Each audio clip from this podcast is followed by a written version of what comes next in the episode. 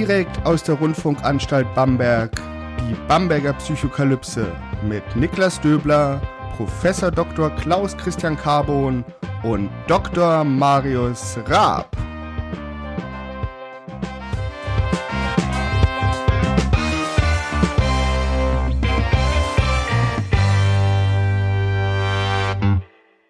Herzlich willkommen hier zum zweiten Kapitel, erster Vers der Bamberger Psychokalypse.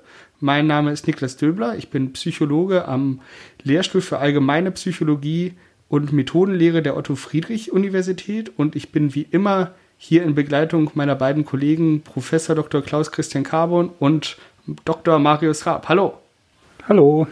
Hallo. Schön, dass ihr da seid. Genau, zweites Kapitel. Das bedeutet, wir haben das erste Kapitel abgeschlossen. Da haben wir ja über Ästhetik gesprochen und wir haben es ein bisschen schon angeteased. In diesem Kapitel geht es um Verschwörungstheorien. Verschwörungstheorien haben auch etwas mit Ästhetik gemein. Da werden wir noch drüber sprechen. Das ist eine faszinierende Verbindung. Aber wir wollen uns heute einfach mal zum Einstieg mit den generellen ja, mit, mit einfach ein paar Definitionen in Sachen Verschwörungstheorien beschäftigen. Ähm, und dazu müssen wir natürlich am Anfang klären, was ist denn eine Verschwörungstheorie? Offene Frage in die Runde. Also erstmal ist es wahnsinnig wichtig, dass wir darüber sprechen. Das finde ich einen ganz, ganz wichtigen Punkt, dass wir den festhalten. Warum? Weil Verschwörungstheorien tatsächlich hier überall in der, ähm, in der Mediendebatte, äh, in der öffentlichen Debatte überall findest du sozusagen nicht nur den Begriff, sondern du äh, findest auch tatsächlich Dinge, die ähm, nach Verschwörungstheorien riechen.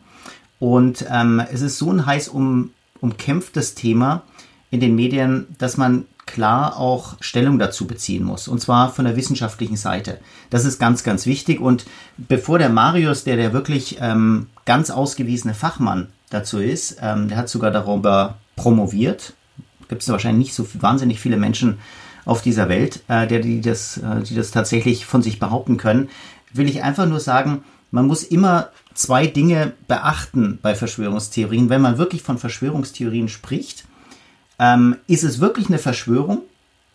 Das ist tatsächlich noch nicht mal meist in diesen Geschichten, die Verschwörungstheorien heißen, ist dann zum Schluss irgendwie doch eine Verschwörung drin. Deswegen ist es dann doch eigentlich keine Verschwörungstheorie. Und die zweite Sache, ist es wirklich eine Theorie? Und über den Begriff Theorie werden wir heute auf jeden Fall auch noch sprechen. Aber ich glaube, jetzt will ich erstmal abgeben an den Marius. Genau. Ähm, was ist eine Verschwörungstheorie? Da geht's los. Das, ähm, wir, haben, wir Psychologen kommen oft ein bisschen stolpern, wenn wir nach Definitionen gefragt werden, weil viele unserer Begriffe ähm, nicht die eine Definition haben. Es gibt nicht die eine Definition von Emotion, es gibt nicht die eine Definition von Kognition und es gibt nicht die eine Definition von Verschwörungstheorie. Und ähm, gerade Verschwörungstheorien sind jetzt ein Bereich, wo wir oft mit anderen Disziplinen wie auch der Philosophie oder der Politikwissenschaft zu tun haben. Und dann wird es nochmal ein bisschen wilder, weil die wiederum ihre eigenen Definitionen mitbringen oder andere Schwerpunkte setzen. Und allein diese Frage, was ist eine Verschwörungstheorie, kann einen schon erstmal ziemlich aus dem Konzept bringen, weil da so viel mitschwingt bei diesem Begriff und weil auf so viele Arten ähm, gebraucht wird. Ich würde jetzt einfach erstmal sagen, eine Verschwörungstheorie ist ein Erklärungsversuch für ein aktuelles Ereignis oder Geschehen oder auch ein historisches, aber meistens sind es ja aktuelle, bei dem eine Verschwörung, also die geheime Absprache mehrerer Menschen, als eine der wichtigen Ursachen oder die wichtige oder alleinige Ursache angenommen wird. Das ist ein sehr breiter Begriff. Mit dieser einfachen Definition rennt man halt in ein paar Probleme. Ich glaube, Klaus wird da dann auch gleich noch was dazu sagen. Der hat auch ein Paper geschrieben, auf das wiederum ein Philosoph, den wir auch persönlich kennen, Lee Basham, der dann darauf reagiert hat. Also was ist überhaupt eine Theorie? Bei Verschwörung ist es noch relativ einfach, geheime Absprache von Menschen. Aber auch da geht schon los, muss eine Verschwörung immer böse sein? Ist eine Überraschungsgeburtstagsparty nicht auch eine Verschwörung? Und ist jemand. Es ist eine geheime Absprache. Genau. Ja. Und ist jemand, der ähm, sich denkt, oh, wenn ich heute heimkomme, ist da vielleicht eine Überraschungsparty für mich, ist das dann ein Verschwörungstheoretiker? Und an diesem überspitzten Beispiel merkt man schon, dass es, das ist so eine Definition, die uns sehr leicht zwischen den Fingern zerrinnt. Und Theorie ist in der Wissenschaft was klar definiertes, denkt man. Aber auch dann geht's los. In den ähm, empirischen Wissenschaften ist eine Theorie etwas anderes als in den Diskurswissenschaften. Eine politikwissenschaftliche Theorie muss zum Beispiel nicht unbedingt widerlegbar sein. Ich kann nicht ähm, Erklärungsversuche über, ähm, sag ich mal, ähm, historische Ereignisse, die kann ich nicht direkt empirisch überprüfen, wie das ein Physiker macht. Das heißt, eine physikalische Theorie ist auch wieder etwas anderes. Und wenn wir ehrlich sind, müssen wir mit diesem Begriff einfach vorsichtig sein. Mein Vorschlag ist, ihn in einer sehr allgemeinen Fassung zu verwenden, Theorie nicht als wissenschaftlichen Theoriebegriff zu sehen, weil so wird er von den Leuten halt auch nicht gebraucht. Wenn die Verschwörungstheorie sagen, reden die nicht von falsifizierbaren Geschichten oder Erzählungen. Also würde ich den auch hier nicht unterstellen. Und mit dieser sehr allgemeinen Definition ist aber wieder sehr, sehr viel eine Verschwörungstheorie. Eine Überraschungsgeburtstagsparty ist dann vielleicht eine Verschwörungstheorie. Fast alles, was wir in den Nachrichten hören über politische Gegebenheiten, könnte dann als Verschwörungstheorie durchgehen. Immer dann, wenn es heißt, da hat sich jemand im Geheimen irgendwas gemacht, ob es jetzt ein Autokonzern war oder eine Fraktion im Bundestag. Und dann sind wir fast wieder ein bisschen bei Null, weil dann hat dieser Begriff auch viel von seiner Erklärungskraft eingebüßt. Und das ist erstmal ähm, ziemlich unbefriedigend. Oder wie geht dir das, Klaus, mit diesem Begriff?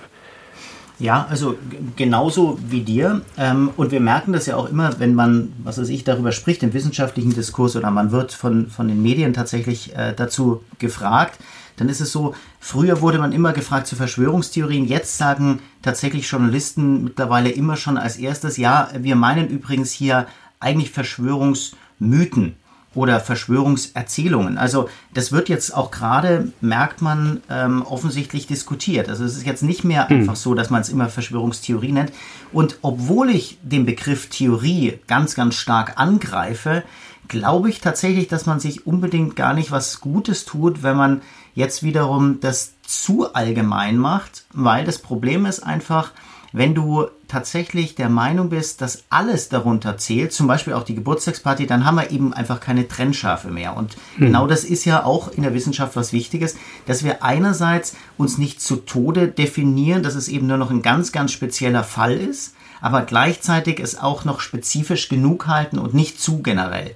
Also das ist eine ganz, ganz wichtige Balance, die wir, die wir finden müssen.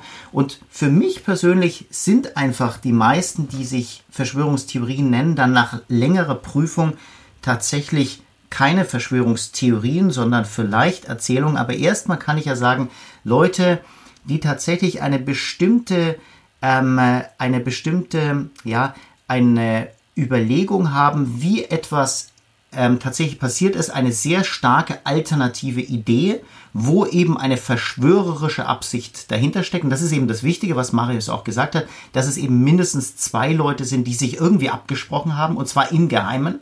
Das muss irgendwie im Geheimen sein.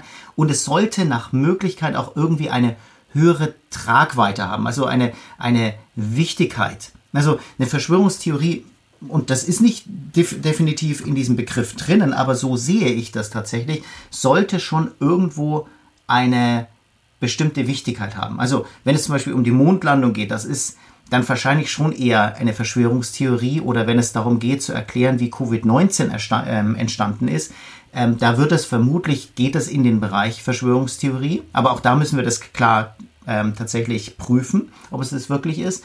Aber bei eben der Geburtstagsparty, außer wir gehen wirklich davon aus, dass das also ähm, eine, was weiß ich, eine besonders extreme Situation ist einer Geburtstagsparty, da könnte es vielleicht eine Verschwörungstheorie sein. Aber die übliche Sache, dass man einem eine Freude macht und mit drei, vier Freunden etwas vorbereitet, ist eben dann keine Verschwörungstheorie mehr. Okay, aber trennen, trennen wir mal Verschwörungstheorie von Verschwörungserzählung, weil der Begriff gerade mhm.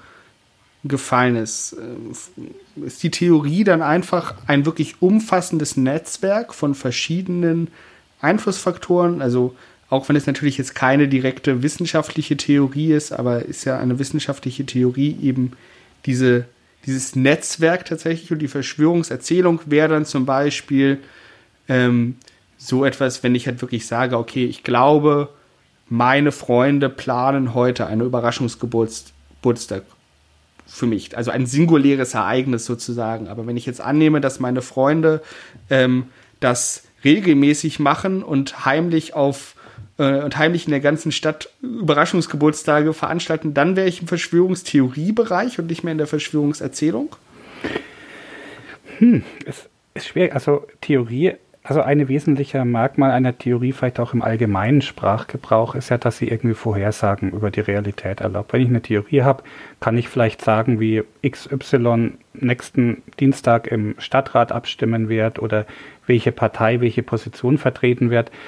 Ähm, und eine Erzählung, der sprechen wir so eine Vorhersagekraft nicht zu. Das heißt, die Romane von Dan Brown sind Verschwörungserzählungen, weil sie halt in einer fiktiven Welt angesiedelt sind und keinerlei Rückschlüsse auf die Realität erlauben. So würde ich jetzt Erzählung versus Theorie abgrenzen. Aber auch dieser Begriff wird halt unterschiedlich gebraucht. Dann gibt es ja noch Verschwörungsmythos, wie du gesagt hast. Es gibt Verschwörungshypothese, hört man jetzt auch häufiger. Verschwörungsideologie ist auch ein Begriff, der immer öfter in den Diskurs kommt.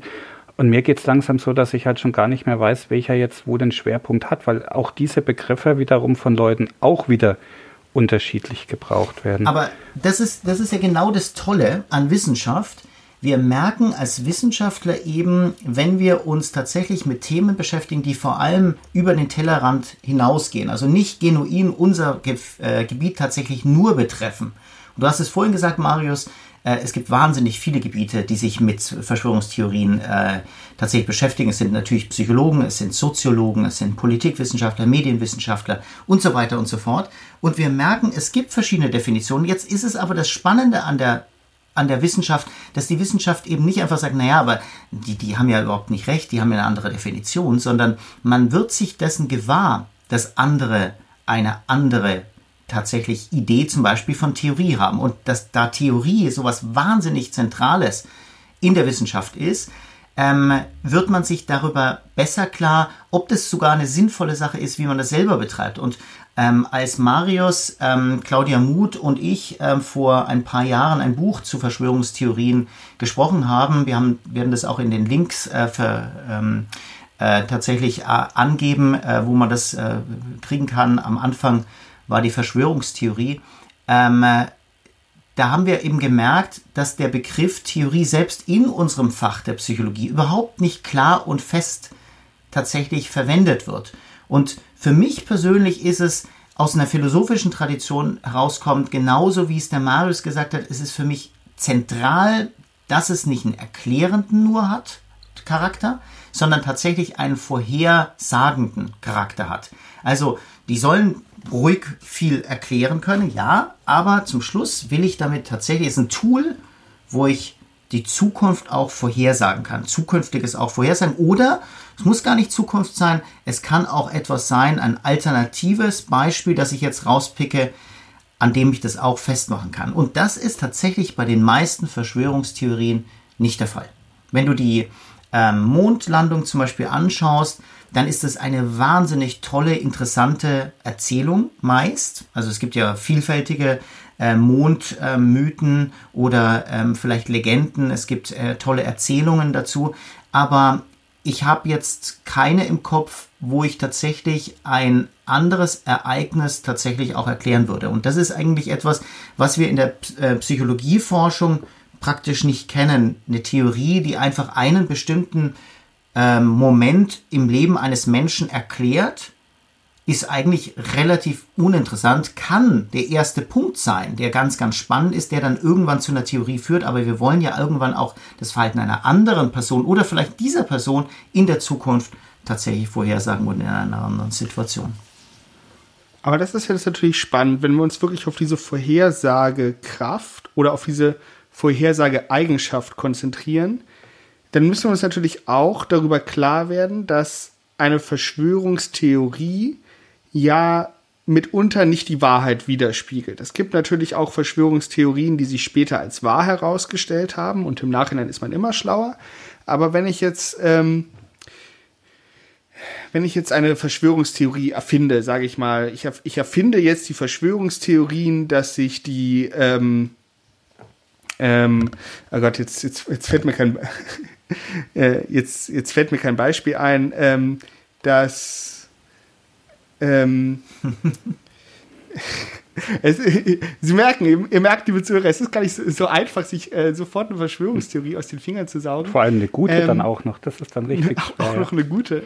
Ähm, okay, äh, äh, sagen wir ähm, als Verschwörungstheorie, ähm, äh, Covid-19 wurde von Büromöbelherstellern erschaffen, damit alle Leute ins Homeoffice gehen und äh, ganz viele Büromöbel verkaufen können zu Hause. Das ist natürlich äh, keine, keine gute Theorie, weil äh, Büromöbel werden auch woanders gebraucht, aber gehen wir einfach mal davon aus. Ähm, und das ist jetzt, jetzt die Theorie. Ich meine, das wäre jetzt singulär vielleicht eine Verschwörungserklärung, aber wird es nicht dann zur Theorie, sobald ich zukünftige Ereignisse, die auch faktisch nichts mit meiner ursprünglichen Erzählung zu tun habe, plötzlich mit einschließe und sage ja und oder auch vergangene Ereignisse vielleicht. Was war denn damals mit, keine Ahnung, der Hongkong-Grippe 1968? Die war ja auch von den äh, Büromöbelherstellern reingebracht. Und plötzlich wird aus der singulären Erzählung eine Theorie und darauf, und dann kommt jetzt vielleicht, kommt jetzt vielleicht heraus, dass Jens Spahn sich einen neuen Bürostuhl gekauft hat und dann ordne ich dieses Ereignis wieder ein und sage, ja, das passt ja hier in meine Theorie.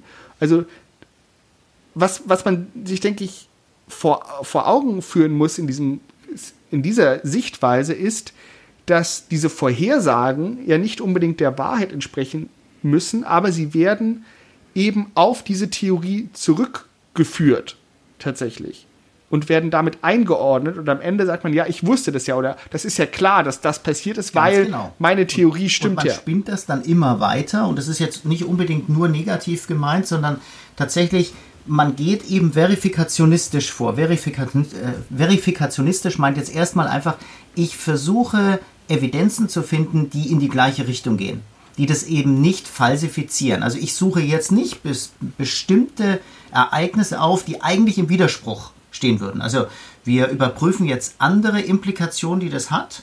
Zum Beispiel, wir schauen uns vielleicht mal an, wie das mit der Möbelindustrie ist. Und tatsächlich, also die Zahlen gehen nach oben. Also die, diese äh, Erklärung, die du gegeben hast, kann, das würde ich gar nicht so lächerlich machen, kann schnell eine spannende Verschwörungstheorie werden. Weil man natürlich ganz, ganz viele Sachen ableiten kann. Aber man muss eben aufpassen, dass man irgendwann, wenn du die jetzt testen willst, darfst du eben nicht nur verifikationistisch sagen, aha, und hier gibt es zum Beispiel einen Gesundheitsminister, der hat davon profitiert und der ist, ähm, der hat Aktien von, äh, von, von einem Möbelunternehmen und das ist der Schwiegersohn von und so weiter und so fort. Sondern du musst einfach mal zum Beispiel, wenn du sagst, okay, verwandtschaftliche Grade haben auch davon profitiert, die in der Politik sind, dann schaust du dir zum Beispiel mal die Anzahl der Politiker an, die überhaupt Entscheidungen pro irgendwie Lockdown getroffen haben und dann schaust du, ob die tatsächlich alle beispielsweise ähm, davon profitiert haben. So, so könntest du langsam losgehen und tatsächlich eins nach dem anderen einfach testen. Aber erstmal hat es auf jeden Fall, also diese Erklärung hat schon das Zeug für eine Theorie. Genau, und da will ich jetzt meine Lanze für Verschwörungstheoretiker insofern brechen, auch wenn es jetzt um Nicht-Verschwörungstheorien geht. Wir können im Alltag halt nicht alles prüfen. Das heißt, es müssen andere Leute kommen und jetzt vielleicht ähm, die Behauptung von Niklas prüfen und sagen, ist ähm, Jens Spahn wirklich auf einmal seit Januar 2020 im Aufsichtsrat mehrerer Büromöbelfirmen. Wenn er das wäre, wäre das vielleicht wirklich bedenklich. Aber ich kann halt auch nicht von jedem Menschen erwarten, dass er jede Aussage über die Realität so durchdenkt und so vorgeht, weil wir kämen ja zu nichts anderem mehr. Das heißt, ich kann nicht auch immer alle Schuld oder alle Beweislast auf die Menschen ähm, verlagern. Ich muss dann halt auch sagen, ich brauche Medien, ich brauche andere Kontrollinstanzen, die halt auch immer mal schauen, ist da Hand und Fuß dran, stimmt es, gibt es Gegenevidenzen, weil diesen Prüfprozess kann ich nicht dem Individuum aufbürden. Das wäre einfach nicht leistbar, würde ich sagen. Richtig, was ich dem Individuum aber aufbürden muss, ist tatsächlich, sich einer Evidenz zu stellen. Das ist aber was ganz, ganz Wichtiges. Also, dass ich zum Beispiel, ja. wenn ich eine Masse von Gegenbeweisen tatsächlich oder Gegenbeispielen zeige, dass ich mich nicht, und man spricht ja da oftmals von einer Immunisierung, interessanterweise jetzt auch Immunisierung gegen sozusagen ähm, Gegenargumente. Und da muss man eben aufpassen. Das ist eben auch ein manchmal ein, äh, ein, äh, ja, ein, ein starkes Indiz, dass es eben dann doch nicht mehr um eine Theorie geht, sondern dass ich versuche, die Theorie auf jeden Fall als richtig darzustellen, weiterhin, obwohl eigentlich eine erdrückende Last dagegen spricht. Und das spricht dann schon eher davon, dafür, dass dann eine Person tatsächlich nicht nur vielleicht dieser Theorie anhängig ist oder dieser, diesem Verschwörungsmythos anhängig ist, sondern vielleicht sogar von einem Verschwörungstheoretiker, der einfach sich nicht mehr abbringen lässt von dieser hm. Route. Und das Ding ist ja auch, was man auch bedenken muss, ist, dass ja sich viele oder wenn nicht sogar fast alle Verschwörungstheorien ja um so ein reales Problem sozusagen drehen oder um eine, eine, mm, ein reales komisches Vorkommen oder Ereignis, sage ich mal. Also ein Ereignis, was vielen Menschen vielleicht erstmal seltsam vorkommt und wo auch viele unterschiedliche Erklärungsansätze ähm, passieren, die vielleicht erstmal total basal sind. Also wenn man jetzt zum Beispiel sowas redet wie, okay, es gibt Absprachen zwischen ähm, der Regierung und zwischen Wirtschaftsorganisationen. Mhm. So, das, ich meine, das ist relativ bekannt, das ist kein Geheimnis, ähm, äh, dass, es, dass es Lobbyismus gibt, dass es Korruption gibt in unterschiedlichen Formen, in unterschiedlichen Ländern. Das ist kein Geheimnis. Und jetzt nehmen wir diesen, diesen, diesen Kern, sage ich mal, und jetzt kann es eben mh, hm, ja, gefährlich ist vielleicht das falsche Wort, ab, abstrus vielleicht auch, aber jetzt, jetzt kann es komische Züge annehmen, wenn dann verschiedene Erklärungsansätze herangezogen werden mit immer mehr, mehr Zusatzannahmen, die dann auch nicht kritisch hinterfragt werden, sondern eher ähm, auf Bestätigung hin untersucht werden. Und plötzlich ähm, wird aus dieser, aus dieser Tatsache breitet sich so ein Spinnennetz an. Oder diese Tatsache kriegt plötzlich Spinnenbeine und verselbstständigt sich so ein bisschen und läuft umher. Und man hat plötzlich eine mitunter ja sehr mh, ja, pessimistisch ist vielleicht auch das falsche Wort, aber ich glaube nihilistische Verschwörungstheorie ist, ist ein Begriff, den ihr, den ihr verwendet habt in eurem Buch. Ich weiß gerade nicht, ob der an dieser Stelle äh, passt. Also einfach eine Verschwörungstheorie, die ähm, wirklich so das, das Allerschlechteste des Menschen hervorbeschwört und an die totale Handlungsunfähigkeit ähm, postuliert, obwohl es vielleicht einfach im Kern sicherlich um einen Vorgang geht, der Geschmäckler hat, aber bei weitem nicht irgendwie die geheime Weltverschwörung äh, von Konzernen etc. Ähm, beinhaltet. War das eine Frage? Oder weil du jetzt so erwartungsvoll guckst? ja, ich, ich, erwarte euer Feedback so. auf, diese, auf diese Theorie, die ich habe. Also, also ich meine halt einfach, dass sich aus einem, aus einem einfachen Fakt vielleicht oder aus einem einfachen bekannten Vorgang, den viele Menschen auch anerkennen, den, den, der viele Menschen mhm. bekannt ist, ähm, durch falsche Abzweigung oder durch, na, falsche Abzweigung ist auch das falsche Wort, ähm, durch ähm, Abzweigungen, die halt eher nicht diesem Evidenzstellen entsprechen, sondern eher dieses Bestätigungssuchen entsprechen, dass daraus halt einfach eine Verschwörungstheorie mhm.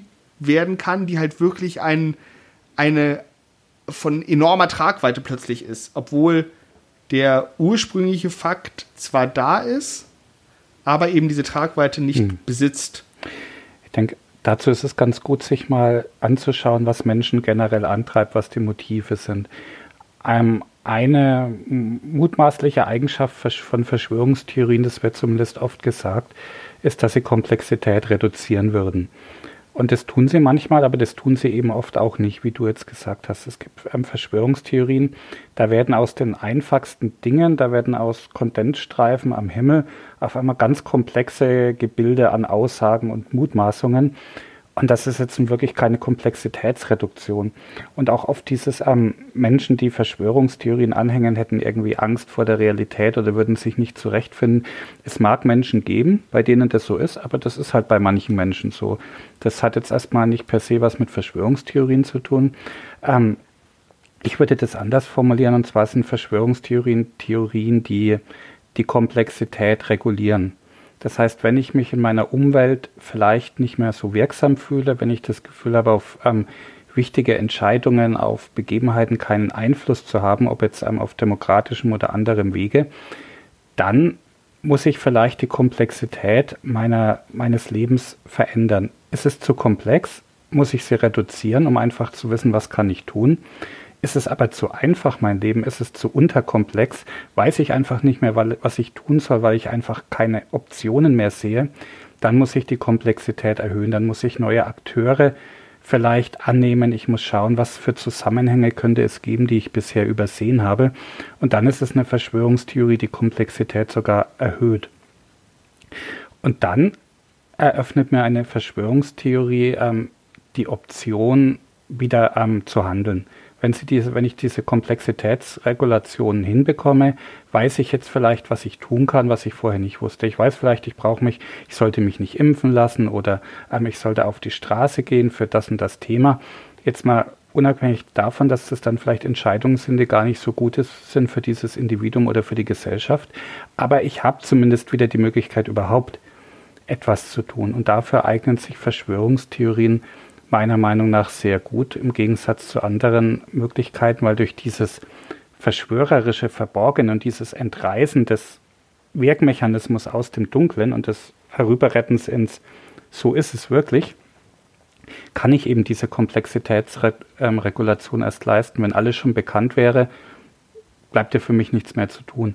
Und so ermöglicht mir so eine Theorie vielleicht wieder ja, Akteur zu werden, wo ich vorher nur passiv war. Und das wäre eben zu deiner Frage jetzt, ne, dieses Warum kann sowas passieren? Ja, weil ich einfach wieder, ne, wie jeder Mensch, handeln will, weil ich irgendwie mein Leben selbst bestimmen will und vielleicht das Gefühl habe, ich kann das im Moment nicht. Genau, aber also ich, ich finde ja, das ist eine faszinierende Überlegung mit der Komplexität und ich gehe Marius voll mit, dass es vor allem nicht eine äh, Komplexitätsreduktion ist oder nicht eben notwendigerweise. Das kann es manchmal sein. Äh, manchmal sind die so elegant, äh, dass man plötzlich ganz komplexe Sachen ähm, ganz einfach erklären kann. Aber es, äh, also wir haben Hunderte wahrscheinlich angeschaut ähm, in unserer Forschungsgruppe und uns sind wenige aufgefallen, die überhaupt in diese Richtung gehen. Aber vielleicht sollten wir mal einen anderen Punkt noch reinbringen, außer dieser Komplexität und ähm, dass ich wieder eine Möglichkeit habe zu handeln die meisten Menschen wollen gar nicht handeln, ist jetzt einfach mal meine Hypothese. Und meine Hypothese ist ganz viel in der Richtung, dass ich sage, etwas, was eigentlich belanglos ist und was ich einfach so am Himmel sehe, was, was keinen Menschen interessiert, wird plötzlich aufgeladen zu einer Bedeutung, auch noch für eine Bedeutung für mich selbst. Und das macht ja eine gute Geschichte eigentlich aus. Also ich empöre mich erstmal. Ja, ich meine, wenn man die Schlagzeilen in der Yellow Press liest, dann ist es ja genau diese Sache. Da sind Sachen, völlige Nichtigkeiten. Ein Prinzenpaar ähm, hat sich jetzt plötzlich ähm, ge getrennt und so weiter. Ja, der eine hat irgendwie jetzt einen Hustenanfall gehabt und ist vom Stuhl gefallen, aber ist halt eine bekannte Persönlichkeit. Eigentlich interessiert uns das überhaupt nicht, aber jetzt wird das eben aufgebauscht. Und in diesen Geschichten sind keine Verschwörungen meist drinnen, weil es eben nicht um Verschwörungen geht, ähm, aber jetzt bei diesen Chemtrails ist es so, es wird zu einer interessanten Geschichte, weil es eigentlich was Belangloses war und ich fülle diese Leerstellen, die mich aber bisher gar nicht interessiert haben, und mach's zum Thema.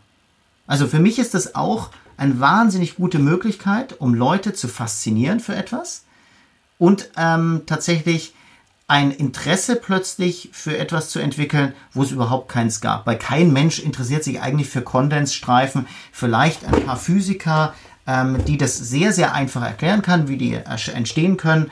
Ähm, ganz bestimmt ein paar Klimaaktivisten, die unter Umständen interessante Theorien darüber haben, aber die echten Verschwörungstheorien über Chemtrails, das ist etwas, was man so nie gedacht hätte, aber was einen eigentlich erstmal empört. Also könnte es wirklich so sein, dass da vielleicht Giftstoffe runtergelassen werden, ganz bewusst von einem Kartell, ja.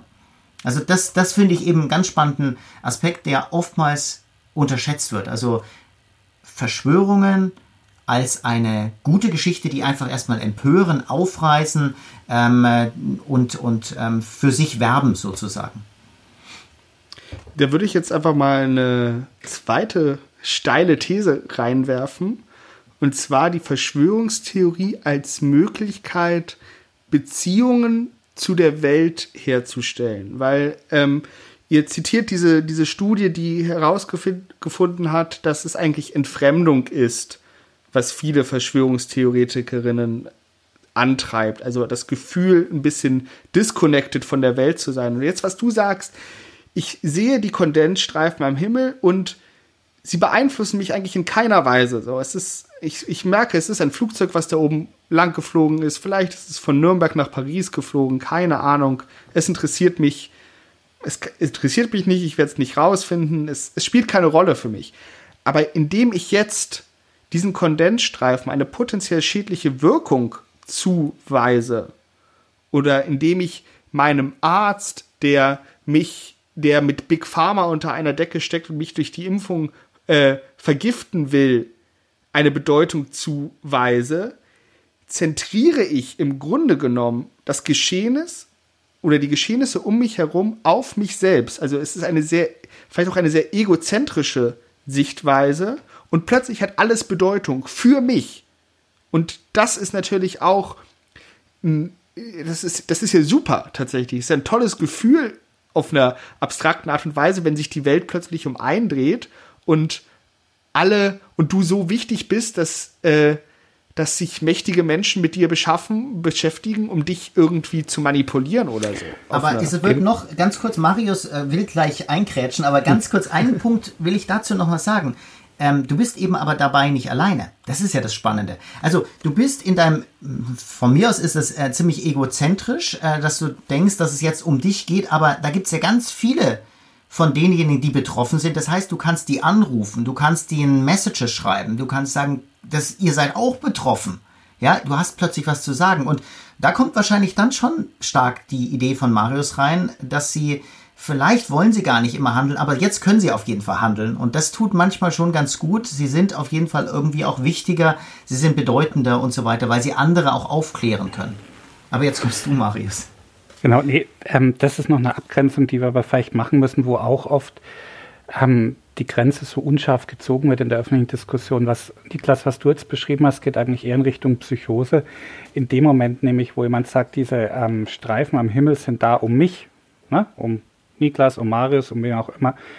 Was wir da trennen müssen, ist ähm, das Phänomen der Verschwörungstheorie und klinische Phänomene wie Psychosen. Und was Niklas jetzt gesagt hat, geht eher in Richtung Psychose, denn in dem Moment, wo ich glaube, dass diese ähm, Chemtrails da oben da sind, um mich und vor allem mich ähm, zu schädigen, dann ist es keine Verschwörungstheorie mehr, dann geht es in Richtung klinischer Wahn. Also wenn diese Selbstbezogenheit wirklich so massiv ist, dass es auf mich persönlich fokussiert ist.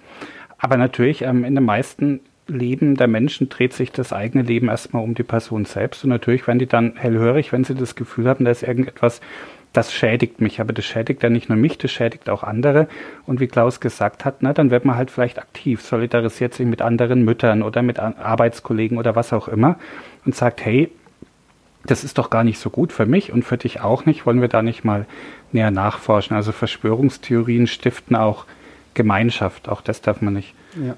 vergessen. Genau, also ich wollte, ich, ich wollte jetzt nicht den, den Beziehungswahn, äh, wie es heißt, ansprechen, sondern eher wirklich dieses, dieses, ja, vielleicht auch in Verbindung mit diesem Gemeinschaftsgefühl, weil man sagt so, ja, hm, es, es betrifft mich auch, es betrifft nicht nur mich, sondern, also das wäre ja dann dieser Beziehungswahn tatsächlich, dass man wirklich alles auf sich persönlich hm. bezieht, sondern man sagt natürlich, oh, nee, ähm, es betrifft mich auch, aber es betrifft auch, an, betrifft auch andere Menschen und da muss ich jetzt zum Beispiel Aufklärung leisten und ich werde plötzlich aktiv. Also das ist ja zum Beispiel beim, beim, beim Impfen ist es ja so ein Thema. So, weil man, weil man sagt, okay, die Eltern, die handeln natürlich auch darum, da aus dem Grund, weil sie das Beste für ihr Kind wollen. So, die, die sagen nicht, ähm, oder, oder das wäre das wäre vielleicht so der Beziehungswahn, dass sie sagen, der Arzt, der Arzt will, will mich persönlich vergiften, sondern dass sie sagen, nee, Ärzte vergiften überall Kinder und das ist total schrecklich und das, da muss ich jetzt was gegen tun. Und das schafft eben auch wieder diese, diese Bedeutung im eigenen Handeln.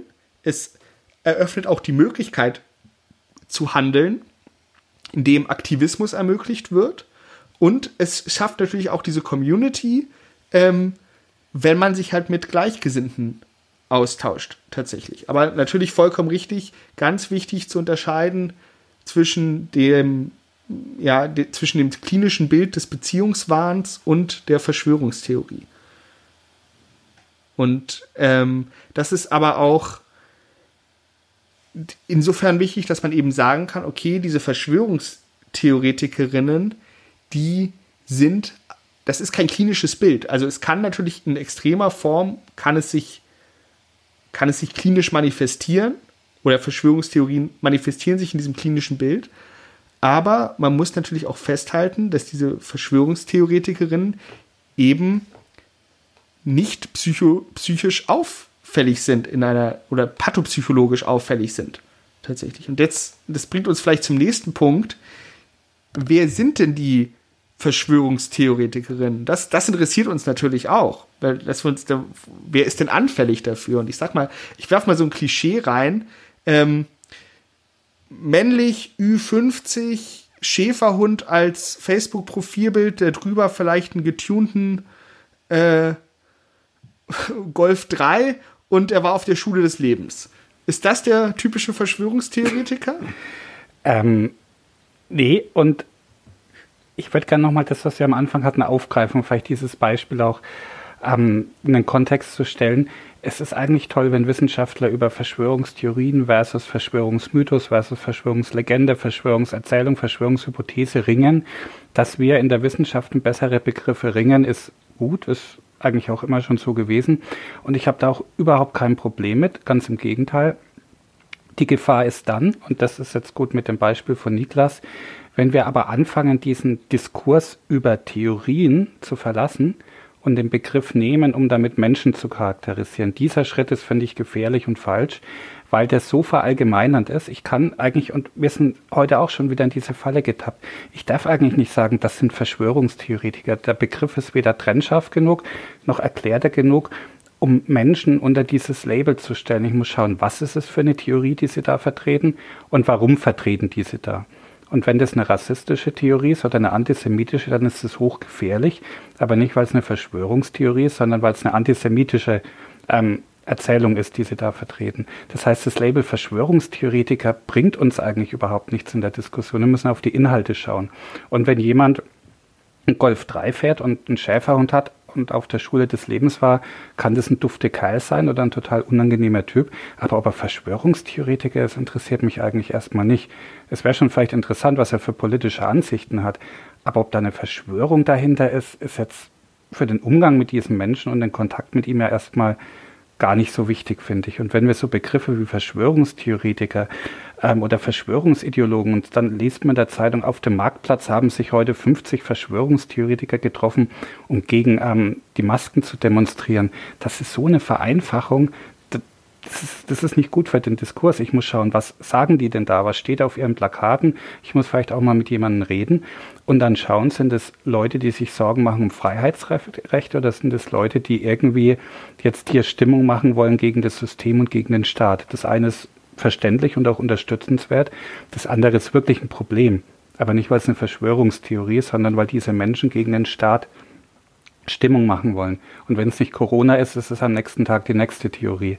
Die nehmen das als Werkzeug. Und deshalb ist der Begriff Verschwörungstheoretiker schwierig und man tappt aber immer wieder in die Falle, ihn zu nehmen, weil man ja irgendwie das Vereinende, worüber wir ja gerade reden, auch irgendwie suchen will. Aber das macht es auch so schwer, auch als Wissenschaftler, nicht in diese Begrifflichkeitenfalle zu tappen. Also ich ich habe es ja heute auch schon gemacht, gebe ich offen zu. Eigentlich will ich gar nicht über Verschwörungstheoretiker reden, weil mir das zu grob ist und ähm, keinen Erklärungswert besitzt. Ja, ganz genau. Also ich meine, das ist ein ganz, ganz wichtiger Punkt. Und ähm, ich glaube, den können wir nicht genug und häufig genug äh, tatsächlich äh, wiederholen. Also wir machen das auch immer wieder. Ähm, wir haben in unseren eigenen Forschungen übrigens, das ist vielleicht auch eine ganz interessante Seitenbemerkung, niemals sowas gefunden wie starke Indizien, dass bestimmte Persönlichkeitsfaktoren tatsächlich ähm, hinreichend sind, dass Leute eine Geschichte, die wir dann als Verschwörungstheorien bezeichnen, tatsächlich ähm, eher glauben oder nicht, sondern ich würde eher sagen, ich, ich stelle sozusagen die äh, sehr, sehr ähm, steile Hypothese auf, im Prinzip könnten wir alle uns dazu ähm, äh, sozusagen, wir, wir könnten uns in diesem illustren Kreis finden, dass wir Verschwörungstheorien anheimfallen, wenn es eben gute Geschichten sind. Also, und mit gute Geschichten meine ich einfach, dass sie einfach irgendwie tatsächlich was Faszinierendes haben. Also es gibt unglaublich viele Filme über die Mondlandung zum Beispiel, die angeblich nicht stattgefunden hat. Und da muss ich jetzt nicht ähm, ein Problem annehmen, dass ich sowas im Fernsehen anschaue. Es gibt eine fantastische Verschwörungstheorie zum Beispiel zu, dass Stanley Kubrick äh, dahinter steht. Mhm. Das ist eine wunderschöne ähm, Doku-Fiction. Ja, und ähm, ich, ich liebe diese ähm, fiktionale Dokumentation, die ist eben wirklich komplett fiktional und du kannst es gar nicht fassen, wie brillant die gemacht ist. Aber deswegen würde ich trotzdem eben bestimmte, dann, was weiß ich, ins Rassistische gehende ähm, Theorien wahrscheinlich höchstwahrscheinlich nicht unterstreichen, hoffentlich nicht unterstreichen, einfach deswegen, weil ich nicht der Meinung bin, dass man überhaupt an sowas denken sollte, sondern dass man tatsächlich das völlig anders angehen sollte. Ähm, aber äh, spannende Geschichten, das ist so ein bisschen wie Kriminalgeschichten, die sind eben auch spannend, aber sind das alles Mörder? Nein. Sind sie nicht. Ja, das äh, Kriminalgeschichten ist, ist super, dass du es dass ansprichst. Also wir, kann, wir kennen alle die, die, die Filme, die auf einer wahren Begebenheit basieren, wobei das ja auch erstmal eine totale triviale Aussage ist, aber sie wird gerne verwendet. Ähm, wir kennen alle die True, True Crime Dokumentation, die True Crime Podcasts, Serien etc. Ähm, und die Leute gucken sich das an. Und bei vielen Leuten, ich meine mich, mich eingeschlossen, dadurch, dass wir nur diesen Ausschnitt haben, weil wir davor noch nie von dieser Geschichte gehört haben, eventuell, vermischt sich dann unsere Vorstellung davon, was passiert ist, eben ganz, ganz stark mit dem, was uns in diesem Medium gezeigt wird. So, und natürlich gibt es in Filmen ähm, gibt es die dramaturgische Überhöhung und Ereignisse werden zusammengezogen, weil es einfach, weil du es einfach in zwei Stunden erzählen musst und Sachen werden verkürzt und das, das Bild wird niemals das komplette sein. Ähm, und plötzlich steht eine alternative Geschichte im Raum. Und dann, dann, dann passiert auch eine unterschiedliche Gewichtung in den Geschichten. Also das hat man ja immer wunderbar bei Historiendramen, wo dann, wo dann immer, ähm, ja, ich, ich glaube, es gibt diesen Film ähm, äh, J. Edgar von, von Clint Eastwood mit Leonardo DiCaprio über J. Edgar Hoover, wo ihm, glaube ich, eine, ähm, wo sehr stark auf angebliche homosexuelle Neigungen von J. Edgar Hoover eingegangen wird. Es gibt diese Anekdoten, es gab diese Gerüchte, und in diesem Film werden sie plötzlich zu einem wichtigen Motiv und plötzlich findet wieder eine unterschiedliche Gewichtung statt. Und wir haben plötzlich eine alternative Geschichte, die im Raum steht und die auch alle nach, nachfolgenden Geschichten beeinflusst. Und wir werden da auch in, der, äh, in einer der nächsten Folgen drüber sprechen, was es denn mit uns macht, welche Informationen überhaupt verfügbar sind wieso, was das für ein Pool ist, aus dem wir unsere Informationen überhaupt ziehen.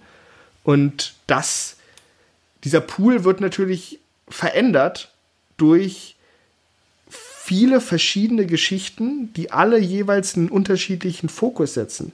Und jetzt, und ich stimme dir total zu, Marius, was du gesagt hast, mit dem, wenn es diese Überschrift ist, 50 Verschwörungstheoretiker auf dem, auf dem Marktplatz. So vielleicht ist das Thema der Demonstration ist ähm, gegen, gegen Covid-19. So, das ist das Thema der Demonstration. Aber ich wäre ja naiv anzunehmen, dass alle diese 50 Leute, die da sind, die gleiche Verschwörungstheorie also haben. Also das wäre im Prinzip so, schon fast eine Verschwörungstheorie wiederum. Also, ja, ja, genau. Mhm. Ja, und jetzt, dann, haben wir, dann haben wir 50 Leute und 20 von denen glauben vielleicht, dass, ähm, dass, die, dass, die, dass Covid-19 aus dem Biolabor kommt, aus China. 20 von denen glauben an die QAnon-Theorie und dass äh, Trump äh, das jetzt alles nutzt, um uns von den satanistischen Sekten zu befreien. Und 10% glauben äh, daran, dass, dass die Büromöbelhersteller dahinter und, stecken. Und den Fall gab es ja wirklich ähm, auf Kamera dokumentiert. Da ist aber vielleicht auch einer, dessen Frau im Altenheim ist, die jetzt nicht mehr sehen ja. darf. Und das ist wieder eine ganz andere Liga. Und der demonstriert dann eben vielleicht auch dagegen, weil er sagt, diese Einschränkungen sind überzogen. wer weiß, wie lange meine Frau noch lebt, ich will die verdammt noch mal im Altenheim besuchen dürfen. Und das ist, ja. ne, ich kann die nicht einfach alle unter dieses Label stellen. Und zu diesem Film, den du gesagt hast, ein noch schöneres Beispiel ist ja vielleicht sogar fast JFK von Oliver Stone, wo er diese, ähm, das Kennedy-Attentat auch so ausgebreitet wird, als wäre das eigentlich eine total klare Sache, dass es eben nicht Lee Harvey Oswald war. Ähm, aber eigentlich ist es doch toll. Also das sind Verschwörungstheorien erstmal, die nicht unmittelbar jemand schaden und die unser Verständnis von der Realität erweitern um dieses Was wäre, wenn. Da gibt es auch so eine Studie von ähm, Michael Wood und Kollegen über, wer jetzt wirklich ähm, Lady Di umgebracht hat, war es der Mossad oder war es der Vatikan oder die Krone selbst oder was auch immer, wo sie gefunden haben, dass die Versuchspersonen all diese Theorien als wahrscheinlich angegeben haben gleichzeitig. Und die Schlussfolgerung ist aber meiner Meinung nach nicht, dass diese Leute jetzt irgendwie damit nicht umgehen können, zu dumm sind, diesen Widerspruch zu entdecken, sondern, und das hat diese Studie damals leider nicht gemacht, die Interpretation, dass das vielleicht Menschen sind, die mit verschiedenen Realitäten gerade spielen wollen und umgehen können, die sich jetzt eben nicht festlegen, wer Lady Di wirklich umgebracht hat oder ob es ein Unfall war oder nicht, aber die einfach für sich die Möglichkeit in Betracht ziehen, dass es auch anders gewesen sein könnte als die offizielle Version und damit halt ein bisschen operieren in ihrem Geist und schauen, was würde das für meine Weltsicht bedeuten, wenn wirklich die Krone selbst diesen Unfall herbeigeführt hätte. Also dieses Spiel mit Realitäten, diese Realitätserweiterung diese Komplexitätserweiterung kann halt auch ein Motiv sein. Und wenn der Inhalt der Theorie jetzt nicht gefährlich ist oder hetzerisch, warum nicht? Dann ist es eigentlich toll, ne? wenn Menschen nicht so vernagelt sind auf eine Erklärung, beharren, sondern eben diese anderen Möglichkeiten mal entwerfen. Das kann ein schmaler Grat sein, das kann auch abgleiten. Ich will das überhaupt nicht in Abrede stellen, aber der Mechanismus per se ist nicht schlecht. Er kann auch gut sein, er kann auch gesund sein für ein Individuum, wenn eben die Realität nicht mehr als es gibt nur die eine Erklärung für irgendwas wahrgenommen wird. Ganz genau. Und, das, ist, das ist ja der entscheidende Punkt. Also es geht eben nicht darum, die Verschwörungstheorie zu bashen, negativ und Menschen, die zum Beispiel, jetzt sage ich mal ganz, ganz positiv, Verschwörungstheorien zu lieben. Ja, also einfach wirklich, die, die, die lieben das, die zu lesen und weiter zu tragen und so weiter. Man muss sozusagen einfach die Richtung sich anschauen. Also in welche Richtung geht es? Ist es was Hetzerisches? Zum Beispiel alleine hetzerisch. Du musst noch gar nicht so weit gehen wie ähm, rassistisch ähm, äh, oder antisemitisch, äh, wenn es schon hetzerisch ist, dann ist es eben etwas, wo wir uns prinzipiell davon distanzieren sollten. Aber welches Medium das ist, ob das eine Kampfschrift ist, ob das ein Blog ist, ja, oder ob das eben eine Verschwörungstheorie ist, das ist einfach abzulehnen, weil der Inhalt nicht der richtige ist oder weil der Inhalt eben ein hochgefährlicher ist, weil prinzipiell Menschen eben diskreditiert werden. Das ist eben die, die problematische Sache. Ja, und ich, ich finde, dass, also ihr habt beide natürlich recht. Ähm, aber das, was Marius gesagt hat, also dieses, dieses Operieren mit mehreren Realitäten, das ist ja etwas, was den menschlichen Verstand so unfassbar faszinierend macht, für mich zumindest. Und ich denke, ich, äh, ich, ich spreche einfach mal für alle, alle Anwesenden. Ähm, also, und das ist auch das, was den menschlichen Verstand so einzigartig macht. Wir können uns so viele Realitäten vorstellen. Wir können uns einzelne Situationen vorstellen, wunderbar einzelne Details herausnehmen, ersetzen, diese verschiedenen Realitäten simulieren, durchspielen, dieses Denken, so, ja, was wäre, wenn, wenn ich das gemacht hätte, wenn ich das gemacht hätte, also das, das kennen wir alle, so, dass wir, dass wir Situationen haben, wo es vielleicht irgendwie nicht so gut lief, irgendwas, und dann sagen wir, ja, hm, wenn ich das gemacht hätte, dann wäre das und das passiert. Und dann wäre es jetzt vielleicht viel besser und dann würde es mir jetzt viel besser gehen. Ähm, und einfach dieses faktische Parallelexistieren oder dieses virtuelle Parallelexistieren von verschiedenen Realitäten und damit auch operieren. Das ist ganz, ganz wichtig, auch für uns Menschen, um auch miteinander klarzukommen. Tatsächlich, weil wir einfach verschiedene Zustände und auch Zustände von, von anderen Menschen repräsentieren müssen. Und jetzt, jetzt, jetzt gehen wir noch mal ganz zurück auf diesen Verschwörungsgedanke tatsächlich. Also was ist denn eine Verschwörung? Wir haben gesagt, eine geheime Absprache zwischen zwei oder mehr Menschen. So was ist denn, also diese Fähigkeit zur geheimen Absprache erfordert ja die Fähigkeit zu lügen tatsächlich. Und das erfordert die Fähigkeit zu wissen, dass die Person mir gegenüber gerade was anderes denkt oder auf einem anderen Wissensstand ist als ich. Das nennt man, ähm, also das passiert dann in der sogenannten Theory of Mind bei uns. Und das ist eine Fähigkeit, die nicht viele Spezies auf dem Planeten haben tatsächlich. Also äh, verschiedene Affenarten haben Fähigkeiten, die auf die Existenz einer Theory of Mind hinweisen. Das Problem ist, wir können die Affen nicht direkt fragen, wir müssen daraus äh, aus ihrem Verhalten in verschiedenen Experimenten darauf schließen. Aber wir Menschen können das auf jeden Fall. Wir können darüber repräsentieren, okay, die anderen Personen denken gerade, dass ich total harmlos bin, dass ich nichts Böses im Schilde führe. Und das ist ja der Grundsatz überhaupt, erstmal eine Verschwörung zu begehen und die, die Grundan oder die, die Fähigkeit, die erfüllt werden muss, um überhaupt eine Verschwörung anzunehmen, ist überhaupt die Fähigkeit zu haben, sich vorzustellen, dass der andere mich gerade belügen kann. Also dass er einen anderen Wissensstand als ich hat. Und diese Fähigkeit, diese Theory of Mind, das ist wirklich etwas, was uns Menschen überhaupt unsere komplexe soziale Organisation ermöglicht. Und deshalb fand ich's, ähm, äh, finde ich diesen Gedanken, den ihr in eurem Buch geäußert habt, so spannend, dass du, dass man eigentlich sagt, naja, die erste Verschwörungstheorie, also am Anfang war wirklich die Verschwörungstheorie, nämlich dann, als Menschen begonnen haben, sich kulturell zu organisieren, in größeren Gruppen miteinander zurechtzuleben und plötzlich viele verschiedene mentale Zustände zu repräsentieren und eben auch die Möglichkeit, dass aneinander getäuscht wird und nicht jeder plötzlich das Gute für den anderen will. Genau, und ähm, auf gesellschaftlicher Ebene gesehen könnte man diese Fähigkeit auch so wie ein Immunsystem betrachten. Ähm, ein Kollege von uns, Matt aus Neuseeland, hat es mal so schön gesagt, natürlich ist ähm, die Wahrscheinlichkeit, dass die Staatsoberhäupter dieser Welt in Wirklichkeit formwandlerische Reptilien aus dem Weltall sind, sehr, sehr gering. Aber wenn es so wäre, wären die Konsequenzen so gravierend für uns als Spezies, dass es vielleicht gut ist, wenn sich ein paar Leute auf diesem Planeten Gedanken darüber machen, ob es nicht so sein könnte. Das heißt, in dem Moment, wo solche Annahmen kursieren, ja, das ist so, irgendwo ist Unsicherheit, irgendwo wäre Lüge möglich, irgendwo wäre Lüge schädlich. Und dann gibt es Menschen, die sich da drauf stützen, wie so die Helferzellen in unserem Immunsystem. Und so eine Verschwörungstheorie, die ausufert, kann man sich dann vielleicht auch ein bisschen wie eine Allergie vorstellen, dass da eine Überantwort stattfindet, dass wir quasi in dem Moment, wo wir zu viel Lüge vermuten, zu viel Misstrauen vermuten, ähm, es ist wie ein Mensch, der quasi von seinem eigenen Immunsystem angegriffen wird. Also es kommt auf diese Balance an zwischen wirkliche Verschwörungen aufdecken, kritisch zu bleiben, aber nicht in dieses alles Negierende zu fallen. Und ich das sagt sich auch so leicht, aber wenn man jetzt gerade mit den aktuellen Covid-Entwicklungen ne, manche Blogs sieht oder manche YouTube-Kanäle, es rollen sich einem die Fußnägel auf. Aber es ist mir trotzdem wichtig zu sagen, das sind Verschwörungstheorien, keine Frage. Aber die Menschen, die darauf anspringen, darf ich nicht unter dem Label Verschwörungstheoretiker pauschalisieren. Ich muss schauen, warum springen die denn auf sowas an, um Gottes Willen? Was macht das denn so attraktiv für die?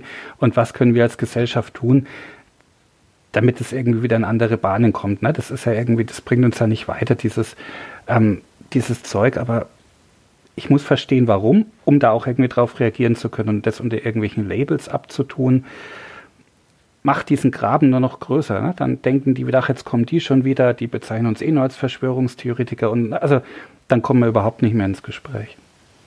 Ja, zumal man ja auch da, sich darüber Gedanken machen muss, wer diese Labels überhaupt verteilt. Und das sind immer andere Menschen, labeln einen oder eine, eine Gruppe von Leuten als Verschwörungstheoretikerinnen. So, und wenn wir jetzt davon ausgehen, dass erstmal jedes, jedes Label, sage ich mal, oder jede, jede Zuschreibung ähm, gleich viel wert ist, jetzt auf eine sehr, sehr, sehr einfache Art und Weise, dann oder sagen wir, jeder, jeder hat das Recht auf seine eigene Meinung, äh, sagen wir es so, jeder hat das Recht auf seine eigene Meinung. Ähm, wir finden irgendwo immer einen Menschen, der sagt, ja, das, was du glaubst, ist aber eine Verschwörungstheorie. Also wenn wir uns das angucken, ähm, wenn wir jetzt äh, zum Beispiel das, das Narrativ von Donald Trump uns angucken, wie er die, die Demokraten wirklich systematisch als, radik äh, als radikale, verrückte Demokraten bezeichnet. Und wenn wir jetzt davon ausgehen, dass, ähm, dass ein gewisser Anteil seiner Anhängerschaft diese Meinung übernimmt, dann ist, dann sind 40 Prozent der amerikanischen Bevölkerung aus der Sicht einer anderen Bevölkerungsgruppe Verschwörungstheoretiker. Ja, und die andere, so, ja, und die andere Hälfte glaubt, dass Donald Trump ähm, mit Russland und China unter einer Decke steckt, um, ne? Also, ja. Wer bleibt da also, noch, der keiner ist? Am Ende ist, ne? sind wir alle Verschwörungstheoretiker. Aus, der, aus einer gewissen Perspektive. Und das ist eben so wichtig, was, was du gesagt hast, Marius, dass, dass es halt nicht dieser Kampfbegriff werden darf, um irgendwie Leute aus dem Diskurs auszuschließen. Weil wenn es danach geht, dann, dann dreht man sich irgendwie, dann ist man irgendwie, äh, und am Ende darf niemand mehr mitreden, weil jeder irgendwo eine Verschwörung annimmt. Weil es einfach das Produkt eines normalen Vorgangs ist, wie wir mit der Welt umgehen, dass wir eben uns darüber Gedanken machen, dass wir vielleicht getäuscht werden könnten. Das ist äh, völlig richtig, aber wir müssen trotzdem eines festhalten. Es gibt eben Personen, die genau die Verschwörungstheorien oder andere Erzählungen, andere Erzählungsformen tatsächlich ganz bewusst nutzen, ja. um tatsächlich Stimmung zu machen, um tatsächlich Menschen auszugrenzen. Und das darf man nicht vergessen. Also deswegen, man darf, also ich, ich finde das gut. Marius bricht immer die Lanze ähm, auch ähm, für Menschen, die einfach auch Verschwörungstheorien erstmal glauben und ich glaube, ganz, ganz viele von uns gehören dazu, die Teile auf jeden Fall von den Sachen auch faszinierend mindestens finden. Und es ist auch ganz, ganz wichtig zu sagen ähm, und auf keinen Fall ausgrenzen und auf keinen Fall ähm, pauschalisiert ähm, sie abwerten, weil das kann ein sehr, sehr wichtiges demokratisches äh, ähm, äh, ja, Mittel sein, ein Tool, dass man einfach alternative Erklärungen schafft. Aber es gibt eben auch Personen, die einfach produzieren, produzieren, produzieren und es ist offensichtlich, was die Motivation ist. Zu destabilisieren, zu desinformieren und tatsächlich ähm, Leute zu verunsichern. Und wenn man das in der Folge immer wieder sieht, und da gibt es eben tatsächlich bestimmte Kanäle, die eben sowas immer wieder befeuern, dann muss man natürlich schon auch sehr, sehr auf der Hut sein. Und wie man genau damit umgeht. Also wir werden in einer späteren Folge mal darüber sprechen, wie wir tatsächlich ähm, uns überhaupt nicht immun machen. Darum geht es nicht, sondern einfach Dinge tatsächlich auch kritisch angehen und vielleicht auch Leute einfangen, die tatsächlich offensichtlich zu viel mittlerweile entkoppelt sind von dem, was tatsächlich vermutlich real ist, wobei wir das nie sicher sagen können. Das ist eben eine ganz wichtige Sache. Es kann nur sozusagen eines konstatiert werden, wenn jemand dauerhaft und permanent bestimmte Dinge, und zwar egal wie und auch in welche sozusagen, ähm, ob das einmal sind das die einen Personen, die anderen, es, und es sind völlig unlogisch, nicht zusammenhängende Dinge, aber es sind einfach destabilisierende Dinge, dann muss man da extrem aufpassen. Hm. Genau, das ist im Prinzip, was du beschreibst, Propaganda. Und Propaganda Richtig. hat schon immer Verschwörungstheorien als eine Möglichkeit genau. genutzt, um zu destabilisieren, um die eigene politische Agenda voranzubringen. Na, das ist, ist ganz klar. So Verschwörungstheorien sind dafür wunderbar geeignet, allein durch diese Annahme des verborgenen Feindes, weil jede Ideologie hat ja das Problem, sie muss ähm, erklären, warum ist die Welt denn nicht perfekt, obwohl wir jetzt diese Ideologie übernommen haben. Also muss da irgendwo im Verborgenen was sein, was meine Ideologie sabotiert und damit bin ich automatisch im Bereich der Verschwörungstheorien. Genau. Aber nur der Umkehrschluss, nicht jede Verschwörungstheorie ist ein Propagandavehikel. Aber Richtig, viele genau. Propaganda-Kanäle wissen ganz genau, auch wenn sie sich quasi an Individuen richten, die die Welt besser verstehen wollen, die vielleicht aktiv werden wollen, ist so eine Verschwörungstheorie halt leider sehr gut geeignet, um die einzufangen und dann immer weiter zu radikalisieren. Mhm. Das müssen wir unbedingt in einer der nächsten Folgen mal vielleicht auch ein paar konkreten Beispielen auch besprechen, wie ja. gefährlich das ist weil, ne, also das dürfen wir auf keinen Fall leugnen. Ne? Verschwörungstheorien sind nicht nur Friede, Freude, Eierkuchen, sie haben auch diesen ganz klaren gefährlichen Aspekt, ja. Dann können wir ja vielleicht einfach mal ein bisschen zusammenfassen. Auf der ersten, auf der ersten, der erste Punkt wäre die, die Abgrenzung zwischen Verschwörungstheorien, die wirklich einen sage ich mal, subjektiven Vorhersagecharakter haben versus Verschwörungserzählungen, die eher sich um singuläre Ereignisse drehen. Dann haben wir darüber gesprochen, dass Verschwörungstheoretiker eigentlich ein absolut ungeeignetes Label ist, weil es vielleicht erstmal so klingt, als würde man damit eine ganz spezifische Gruppe meinen, ähm, aber man eigentlich alle anspricht, weil eben die Verschwörungstheorie auf sehr fruchtbaren Boden nicht nur unsere Art und Weise, die Welt zu betrachten, fällt, sondern auch die, in der Art und Weise, wie wir einfach sozial organisiert sind. Und also diese Mechanismen, die, die hinter der Verschwörungstheorie stecken, können extrem leicht missbraucht werden, weil es einfach recht normale Mechanismen sind vielleicht. Und dieses, dieser Missbrauch, dieses Umschlagen von dem einfachen, okay, hm, vielleicht stimmt hier was nicht, in wirklich Hetze, in Menschenfeindlichkeit, in Gewalt, das ist das wirklich, was dann eine Verschwörungstheorie wirklich zu einer wirklichen Bedrohung macht für Menschen, für politische Systeme, für ähm, für, für Frieden. Und da muss man dann sich auf jeden Fall entgegenstellen, wohingegen man aber auf neutraler Sichtweise erstmal sagen muss, dass die Verschwörungstheorie an sich erstmal gar nicht so was Besonderes ist. Okay, gut, dann hören wir uns nächste Woche wieder. Ähm, vielleicht noch an der Stelle ein Hinweis, liebe Zuhörer, wenn ihr Fragen, Anregungen, Wünsche habt, dann schreibt uns einfach an kontakt.psychokalypse.de. Ansonsten guckt gerne auf unserer Website vorbei, psychokalypse.de und dann freuen wir uns, euch nächste Woche wieder begrüßen zu dürfen. Ja. Auf Wiedersehen. Bis Tschüss. demnächst. Ciao. Ade. Tschüss. Das war die Bamberger Psychokalypse mit Niklas Döbler, Professor Dr. Klaus Christian Carbon und Dr. Marius Raab. Bis zum nächsten Mal.